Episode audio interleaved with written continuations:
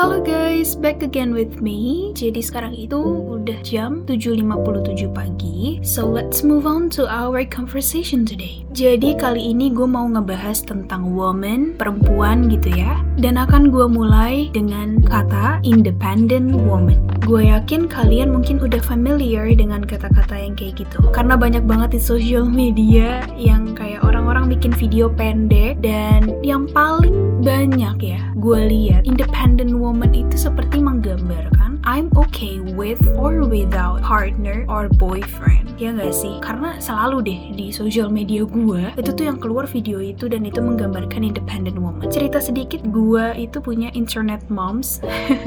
Kayak gue menganggap gue punya internet moms yaitu Emma Watson and Cinta Laura gue sangat-sangat suka banget sama mereka berdua karena gue menganggap bahwa mereka adalah independent woman. Dan yang bisa gue teliti atau bisa gue lihat adalah yes mereka independent woman tapi kalau dari yang kita lihat Cinta Laura yang baru kita lihat sih di media bahwa dia emang belum punya pasangan. Tapi how about Emma Watson? She has a boyfriend. So ada two types gitu loh. Ternyata kata-kata yang dibuat di social media atau video-video pendek itu nggak 100% bener karena itu adalah tergantung dari diri kita masing-masing. Dan gue tahu kok kayak misalnya independent woman itu sangat wah lu cewek lu bisa sendiri. Gue pun juga suka gitu. Gue pun juga lagi sedang belajar. Gue berproses untuk menjadi independent woman. Even dari dulu orang tua emang udah kayak begitu tapi I'm still working it. You know what I mean right? Nah sebelumnya gue minta maaf kalau gue ada salah tapi ini hanya menurut gue. Kalau dari pandangan gue, independent woman itu ada yang smart sama yang gak smart. Yang smart, you can manage it, like I said before. Tapi yang not smart atau gak pinter, itu adalah independent woman yang merasa bahwa tanpa partner, I'm okay. Okay, listen girl.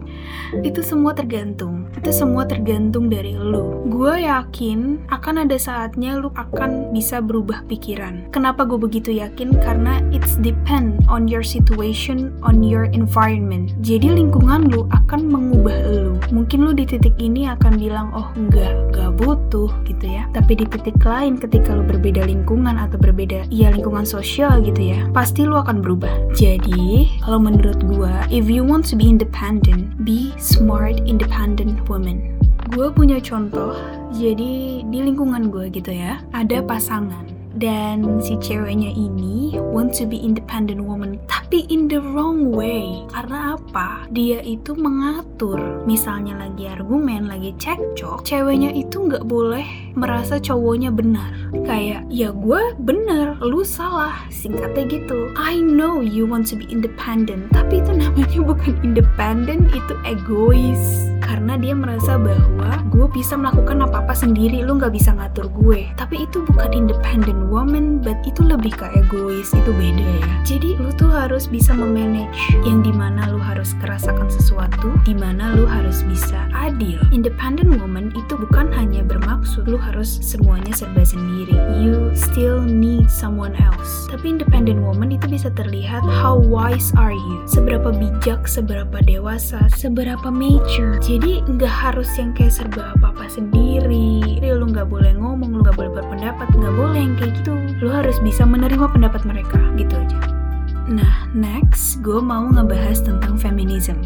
Ini cukup lucu sih. Jadi waktu itu gue sempet berdebat dengan cowok gue gara-gara topik ini. Jadi dia waktu itu sempet nanya gini, aku mau nanya deh soal feminism. Kan kamu kayaknya juga sempat belajar ya soal kayak ginian. Ya walaupun gak terlalu dalam, kata dia gitu. Terus gue jawab, iya emang kenapa? Dia bilang gini, feminism itu sebenarnya apa sih? Kayak aku tuh selalu ngeliat dia itu seperti menyudutkan pihak laki-laki. Nah ya udah gue jawab gini, kayaknya kamu mungkin salah pengertian. Sebenarnya feminism itu singkatnya itu cuma untuk menjelaskan bahwa kita tuh equal, kita tuh setara, laki-laki dan perempuan. Feminism itu juga bisa ada karena sekarang itu masih ada budaya patriarchy. Nah, kebetulan gue waktu itu sempat ikut di salah satu company non-government yang mereka menyediakan simulasi konferensi PBB yang membahas tentang ensuring gender equality by alleviating discrimination against women in negara mana gitu dan nama negara ini adalah negara yang gue wakili. Nah, di negara ini budaya atau sistem patriarkinya itu masih kental. Nah, di sini gue punya contoh ada salah satu cerita pada wanita ini, dia itu berumur 26 tahun,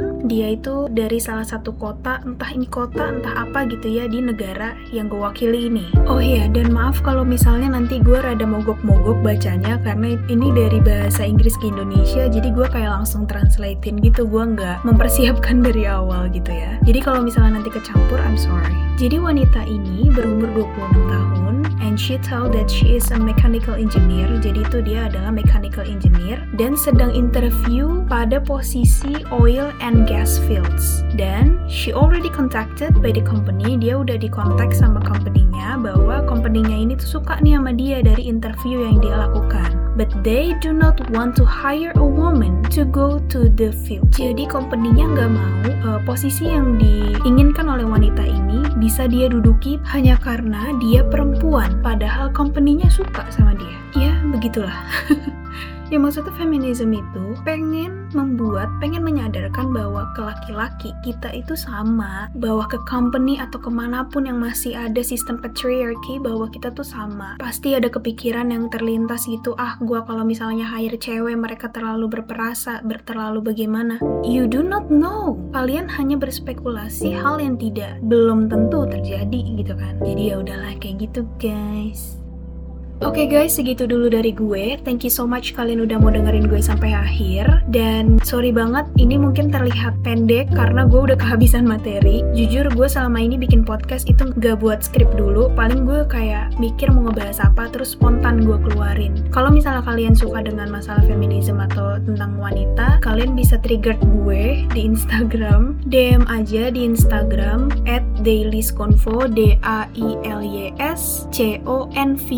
Terus atau enggak email di dailisconvo sama tulisannya kayak tadi at gmail.com. Oke okay guys, see you in the next talk. Bye!